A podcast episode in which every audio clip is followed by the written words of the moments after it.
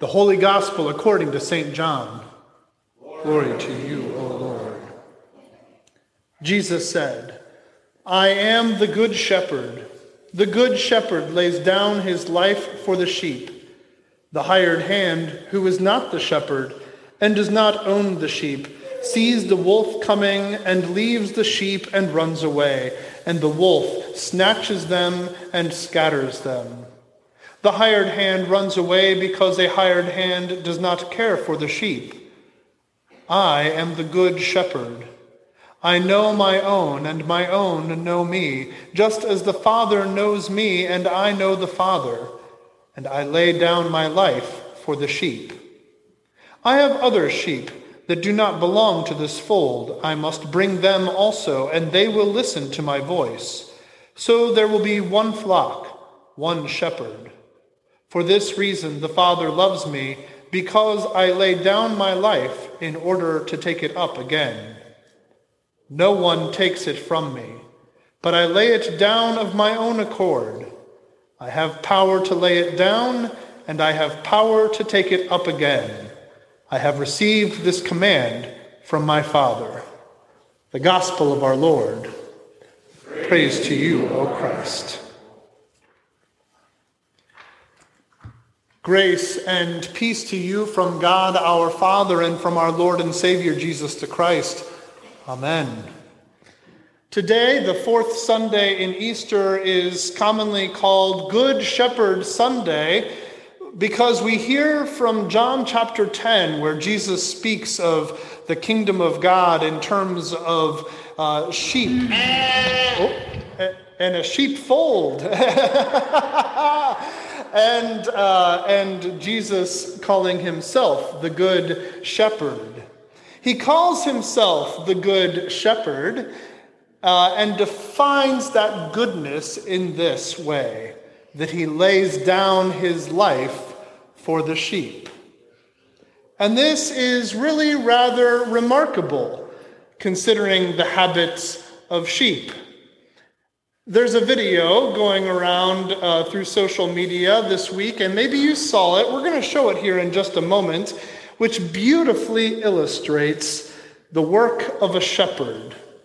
Let's go ahead and watch that now.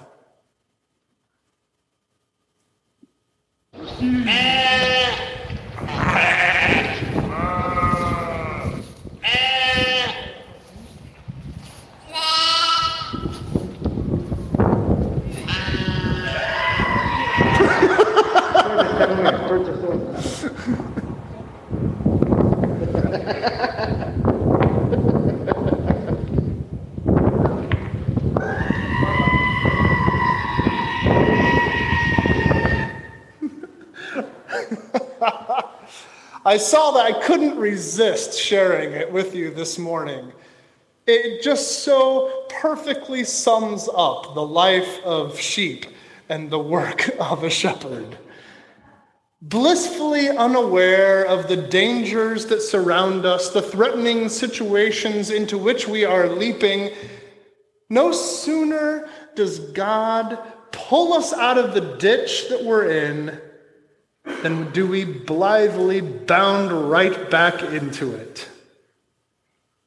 And what does the Good Shepherd do when we jump right back into the ditch? What does he do for sheep the likes of us? He who knows us better than we know ourselves. Jesus tells us he is the Good Shepherd. The Good Shepherd lays down his life for the sheep. It's truly remarkable. You know, he is not the hired hand. The hired hand cuts and runs when he sees the wolves prowling. He abandons the sheep.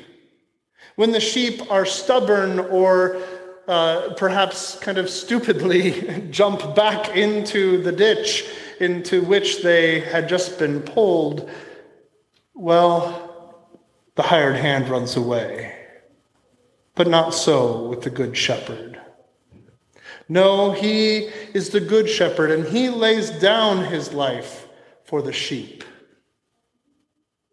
Make no mistake, Jesus is crystal clear. He lays it down of his own accord, of his own power. No one takes it from him. This laying down of his life is no horrible accident, it is no tragedy. Jesus came to do this very work, to lay down his life for the sheep, for sinners, for you, for me. You and I were stuck in sin, unable to free ourselves, and Jesus yanked us out of that ditch by the strength of his own power. He exercised this power counterintuitively to our way of thinking by laying down his life and taking it up again. That is, by dying on the cross and rising again from the dead, all for the forgiveness of your sin and my sin and the sin of the whole world. Had he not done this, we all would still be stuck in that ditch. And should you find yourselves stuck in a ditch even today, do not fear any evil, for he is with us, and he will free us again by that same mighty power. Yes, if you are stuck in a ditch of despair or shame today, call out to him, for he is the good shepherd, and he will come along and pluck you out of whatever ditch you are in, even if it is a ditch of your own choosing. He will pluck you out. Repent, confess your sins, and call out to him and he will come and free you. He is faithful, and he will not abandon his sheep. And you are his sheep. Yanked free from the confines of sin and death through God's gift of faith, a gift given to us in holy baptism and repeatedly throughout our lives through the preaching of his word into our ears we now bound in joy.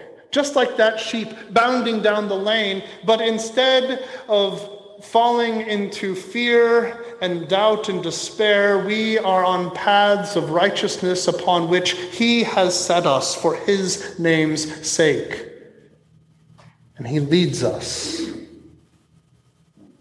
As we bound down that path of righteousness, we will find ourselves, sheep though we are, imitating our good shepherd.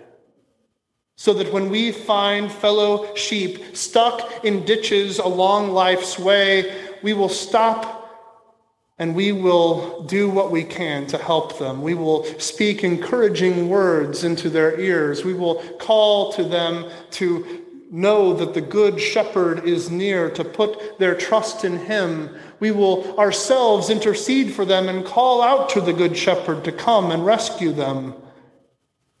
We will do what we can, what is in our strength, to nudge them free, even laying down our lives for the sake of our fellow sheep, whom Jesus loves. We will find ourselves loving as Jesus first loved us.